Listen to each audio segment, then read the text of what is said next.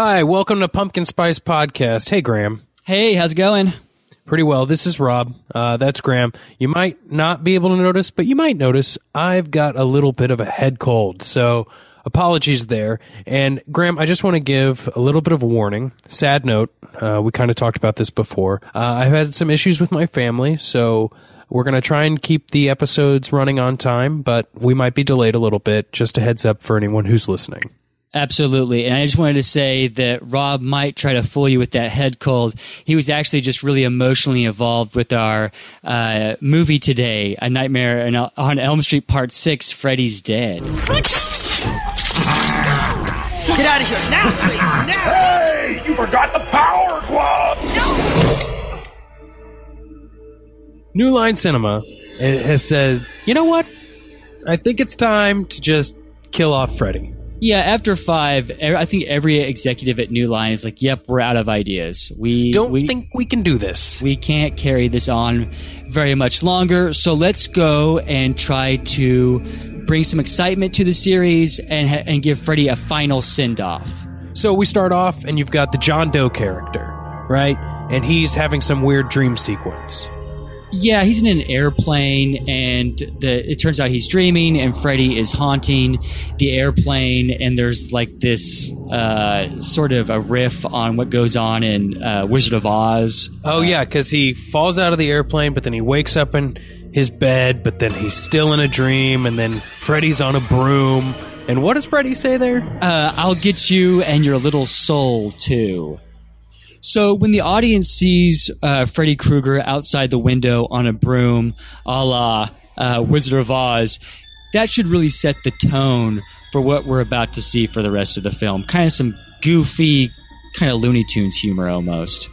Prior to the story opening, you know, you've got your quotes like most of the other movies have, and then you've got this weird John Carpenter esque text scrolling about how there's no teenagers in Springwood anymore and now one is left. And Freddy sends John Doe to Springwood. This kid is the final Elm Street kid. Right. And John so. Doe, and he's gotten away, and that's why Freddy takes him back to Springwood. Absolutely. And when he arrives in Springwood, he goes to a juvenile home. Um, well, he wanders around, not sleeping, and he gets taken in at a juvenile home. He has amnesia, and they try and help him. The doc, who's Billy Zane's sister, correct? Yeah, she's Billy Zane's sister in real life, uh, Lisa Zane. Um, and I Maggie. Her name's Maggie in the film. Yeah, I can't remember what else she's been. In. I I think this that's the only movie I've ever seen her in. Lisa Zane decides she wants to help John Doe his to discover his identity, right? Well, discover his identity to jumpstart his amnesia. She takes him back to Springwood. Gotcha. At the same time that some of these other kids at the juvenile delinquent home have decided they're going to sneak out by hiding in the back of that van. Yes, which ultimately leads to them meeting Freddy. We'll get into those individual characters a little bit later, but suffice it to say, we find out that all, there's there's no children in this town, so everyone, any adult that encounters these kids, either yell at them or act like they're not there. When Maggie's trying to help John Doe discover his identity, they meet a doctor played by uh, Yaphet Kotto, um, who you probably uh, might have seen in Alien or uh, the Schwarzenegger vehicle, The Running Man. And at this point, they sort of uh, discover John Doe's identity and that he may be, in fact, the son of Freddy Krueger, who he conceived before he became Freddy Krueger. He also then discovers that if you hold on to Freddy, and wake up, you can bring Freddy into the real world. We also discover a lot of discoveries in this movie, maybe because they're trying to end it, that Freddy gets his powers through dream demons that asked him, upon being burnt to death, what he wanted. And his answer, Graham? He wants it all. It's so ridiculous. Uh, I can't remember if this happens after that scene or before, but when John Doe is in his dream sequence where he dies, he has this back and forth with Freddy where he goes, You won't kill me, I'm your son. And he's like, and Freddy says something along the lines of like, Wrong again. and then kills him, drops him on the bed of spikes. As he's dying, he wakes up. He's being held in Maggie's arms, and he says, It wasn't a son. Fred Krueger had a daughter. There's two more women leads in this movie. What do we do? Who is it? Yes, two possible choices. Yeah, The whole time Um, we're thinking it's John Doe. Freddy's daughter is in fact Lisa Zane. It's not long after. I think that's once it goes into the uh, the dream state where Maggie, or at Lisa Zane's character, has to wear the glasses. In person, she becomes part of this flashback series where we see finally Robert Englund. Well, there's a few times through this series where you see Robert Englund not in Freddy makeup, but this time as Fred Krueger. Yeah, and those scenes, in my opinion, are the best in the film. Uh, Oh, they're amazing. They're shot well. They actually convey some sort of story that's not over the top, but also are just well, and let's let's just go ahead and say I think one of the most unnerving sequences in the entire series is in that flashback scene that Rob is describing through Lisa Zane's perspective as a little girl. We watch as she looks on as Freddy Krueger, her father, strangles her mother after her mother found the tools that Freddy uses in the basement. And so he's strangling her and she's pleading with him, I'll never tell. I'll never tell. And it is legitimately pretty haunting and pretty creepy. And I think those uh, scenes are just so well executed. It sticks with you. When it comes for the flashback scenes in Nightmare on Elm Street Part 6, Freddy's Dead, I mean, those for me are the highlights. Maggie ends up pulling Fred Krueger out of the dream world. Use a bunch of weapons on him: brass knuckles, uh, baseball bat with nails, throwing stars, throwing knives. There's like this weirdly too long of a sequence of her throwing knives and stars at Freddy to pin him against the wall, and then she puts on Maggie. Puts on Freddy's glove because it's been knocked off, and Freddy is stabbed with his own glove. Which that metaphor would be great if that actually killed Freddy. They then go one more step where the other woman who's in the scene throws her a pipe bomb. She puts that into Freddy's chest and he blows up and she's like, "Oh, Freddy's dead." Roll credits. Yeah, it's it's it's so lame. And the irony of Freddy's Dead is that the deaths in one, three, and even four are better final deaths than the bullshit dynamite uh, throwing star scene that we get. That was, I mean, it was like the scene was written for Steven Seagal. I don't know what the hell they were thinking, but I, you can't miss the irony that Freddy's Dead has one of the worst endings for Freddy. But I think that's mainly because that whole last 20 minutes is completely in 3D. And Hollywood is still making 3D movies. I personally have have never seen a 3D film that's blown my mind. I've seen some 3D films that I've appreciated because of the gimmick factor. For example, um, My Bloody Valentine from the 1980s was done in 3D, and that's a fun movie. Friday the 13th Part 3D is a fun movie, but they're not game changers. I mean, I No. can't think of any of my favorite films and say to myself, man, that would be better or somehow improved if it was done in 3D. Our audience probably doesn't want to hear us just complain about 3D movies all the time. Um, If you do, go to our second podcast, Complaining About 3D Movies with Robin Graham.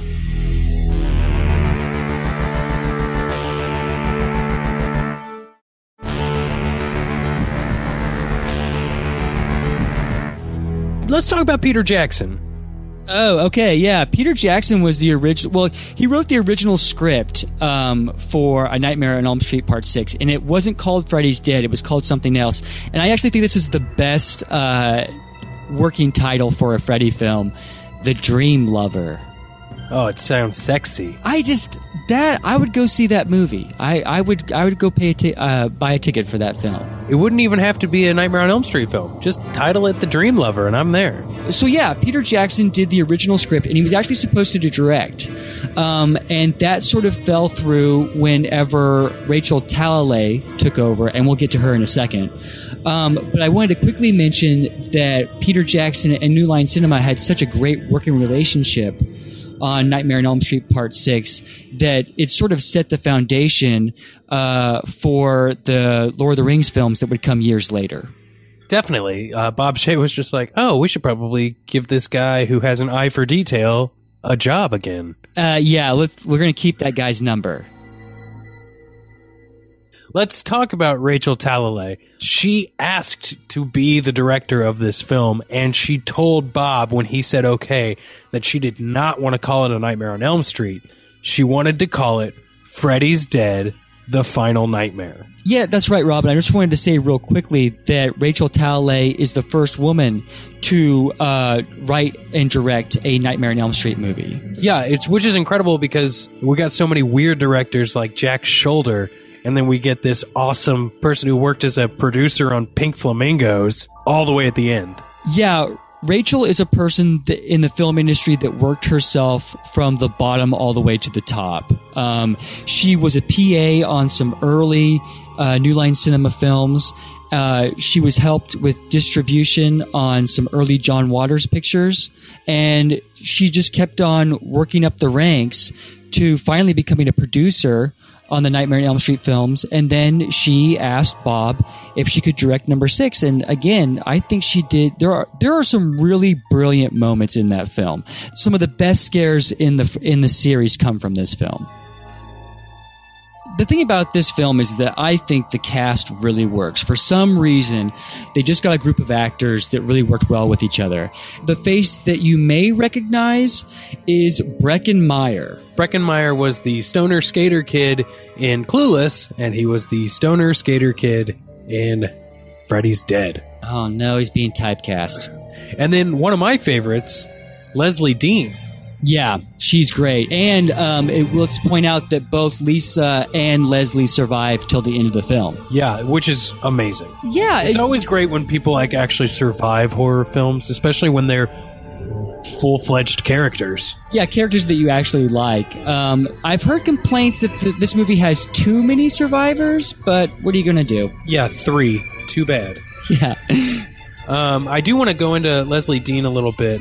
Um, I think it's important to say that she actually stopped acting and started doing some like dance pop and like glitter punk bands. There's Femme to Femme, which has been known to be a controversial band. I don't exactly know why. I've never really followed up with Femme to Femme. I'm guessing they had lyrics that people didn't like in the 90s. And then I think her current band is called Scary Cherry and the Bang Bangs, but it really reminds me of when Marilyn Manson came out with Mechanical Animals. It's a glam goth kind of Yeah. look.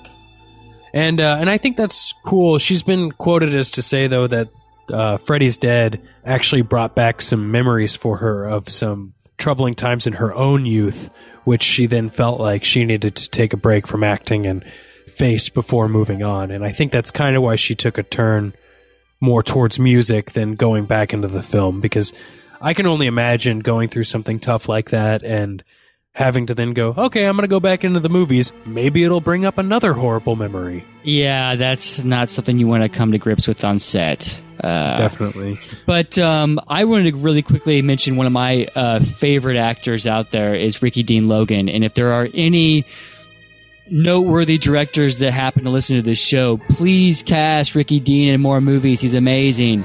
Um, he plays the character Carlos, who has the hearing aid uh, in this film. It's actually a really cool death. Um, but I just thought he was the coolest actor around. And I honestly, Rob, when I was a kid, I used to try to dress like him. I had that jean jacket with the hoodie. You know who he reminds me of? Who's that? Richard Grieco in 21 Jump Street. But cooler. I, I Oh, no, very I- much cooler. Yeah, like He's not an undercover cop for one. Yeah, and he's not so into himself, and he's not all about trying to be a jerk. And then, of course, uh, Yaphet Kotto, who we already talked about. Okay, so Graham, I think there's a supporting cast we need to talk about. Three people in this film that I was surprised to see. It would have been more influential, I guess, at the time, but it was still pretty shocking to go back and watch these and go, oh yeah, this scene has Roseanne and Tom Arnold. Yeah, and that's the scene where, when they're stuck in Springwood, they go to this county fair or town fair, some small little carnival of sorts.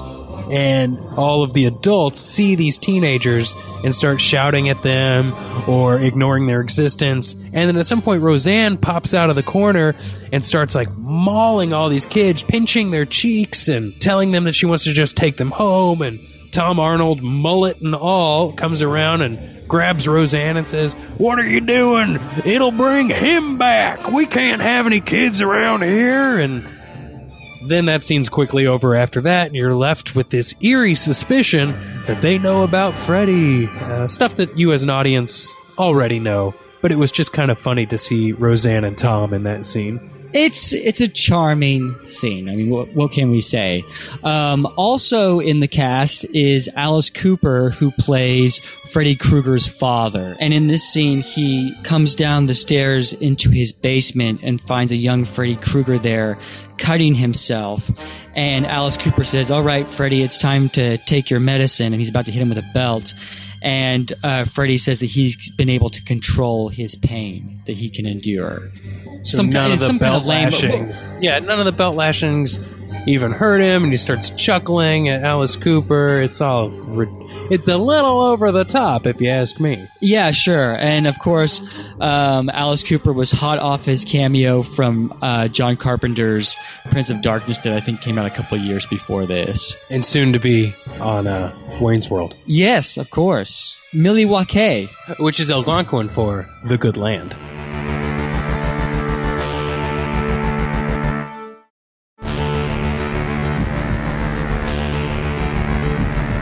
Let's talk about some of the best kills in this one. Okay, really quickly, my favorite is uh, Carlos, um, again played by Ricky Dean Morgan, and um, he has a hearing aid um, that uh, Freddy replaces with his own brand of a hearing aid. Um, which connects to his uh, brain, and then Freddy whips out a chalkboard and starts clawing at the chalkboard, and Carlos's head explodes. I like the Breckin Meyer death because he's laying on the couch, getting stoned, watching TV. He gets sucked into the TV through some weird psychedelics, and then is controlled by Freddy through a video game until he is beaten to death by a video game character of his own dad. Freddy Krueger actually uses the line, Now I'm playing with power, which was a copywritten line from Nintendo. And then later, you forgot about the Power Glove, which was a video game glove like like the Nintendo Power Glove, except connected to Freddy's glove. And Nintendo threatened to sue them, and Bob Shaye said, "Let them sue." But did Nintendo ever sue Graham? They never did, um, but I will say that um, they sold a lot of Power Gloves because of that darn Freddy movie. I bet they did. And I don't know if you ever actually used a Power Glove back in the day. Not, not. I I mean, I wasn't blown away. Um, Rob, you're being kind. The fucking thing didn't work. It, it, they, it, it was, it, you know, for those that don't know what a Power Glove is, it's like an early version of the Wii, Nintendo Wii. And it looked really cool. It was like this glove that had all these buttons on it. And you looked like a cool kid if you had that in the 80s. But the thing did not function. Yeah, and then of course they sold even more gloves when the Wizard came out, and they had that cool kid in that movie who said, "I love the Power Glove. It's so bad." Yeah. That was at a time when bad meant good. Yeah, yeah, you really hear that anymore. The uh, masterpiece wizard. Uh, the one line from that film that I remember the most is California. And let's not forget Jenny Lewis, one of the greatest songwriters of our time, I'd say. There you go. Anyway, anyway, we're, we're talking about Freddy. We're not talking about the Wizard. But Um, getting back to that scene, Rob, um, I wanted to just say that yeah, the Nintendo scene is goofy and really out there, but great graphics, man. um, okay, so what's funny is, is some promo for this movie, they threw a funeral for Freddy. Yeah, they had um, a lot of cast members from the franchise come to actually wish uh, Freddy to send off Freddy at an actual uh, cemetery. And then there was the whole uh, the news covered it, and they they interviewed Rachel and they asked, "Is there a chance that Freddy's going to come back?" And she was like, "No, no, no, absolutely not. You will never see another Freddy film."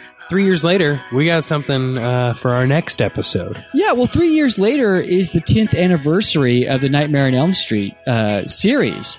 And Bob's not about to let that go. Oh, yeah. So we bring back Wes Craven, Heather Langenkamp, John Saxon, and uh, a pretty crazy story. I think that Seven is one of the absolute best films in the series. Again, I kind of go by the rule that the films that Wes Craven is involved with are always the best ones. But uh, decide for yourself. Let us know what you think. Yeah, hey, before we wrap this up, though, Graham, I think we need to touch back on something we talked about in episode one. What's that? Johnny Depp makes an appearance in this film.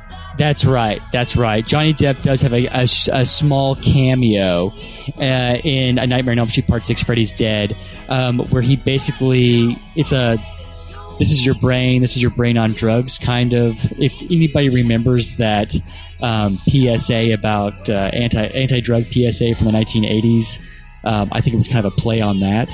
Yeah, they reshot one that he was doing, and then Freddy Krueger smashes Johnny Depp's face with a frying pan.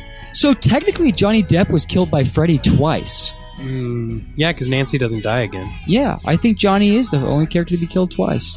Hmm, Save that for interesting. your trivia night, folks. There you go. Um, so when Graham and I return, we're going to be talking about Wes Craven's new Nightmare. Yeah, and I think it's a great film from 1994. If you have watched all the films up until now, that's great because now you got a great ender for it. I want to say once again, thanks to Max Yoder. He donated money to our Patreon page. He is our employer. And if Yeah. you'd like to be our employer, then you can donate too. We've got a few rewards. One of them is us saying thank you. And then, like I said, uh, we're going to try not to delay, but uh, I'm going to be making a couple of trips here soon. Um, Graham and I will definitely need to be watching these films. We love talking about them. Uh, send us an email, pumpkinspicepodcast at gmail.com. Please give us a rating and review. Tell us what you thought on iTunes. You can also find this on Google Play, Stitcher, Acast. Thanks for sticking with us so far. And Graham, Yeah. thanks for doing another episode. Yeah, no problem. I also wanted to mention to uh, the listeners out there let us know what horror films you're watching this season, and we'll judge you accordingly.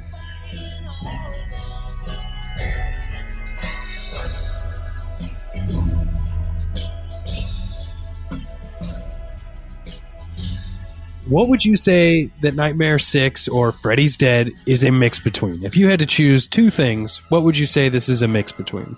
I would say John Waters' Crybaby and David Lynch's Twin Peaks.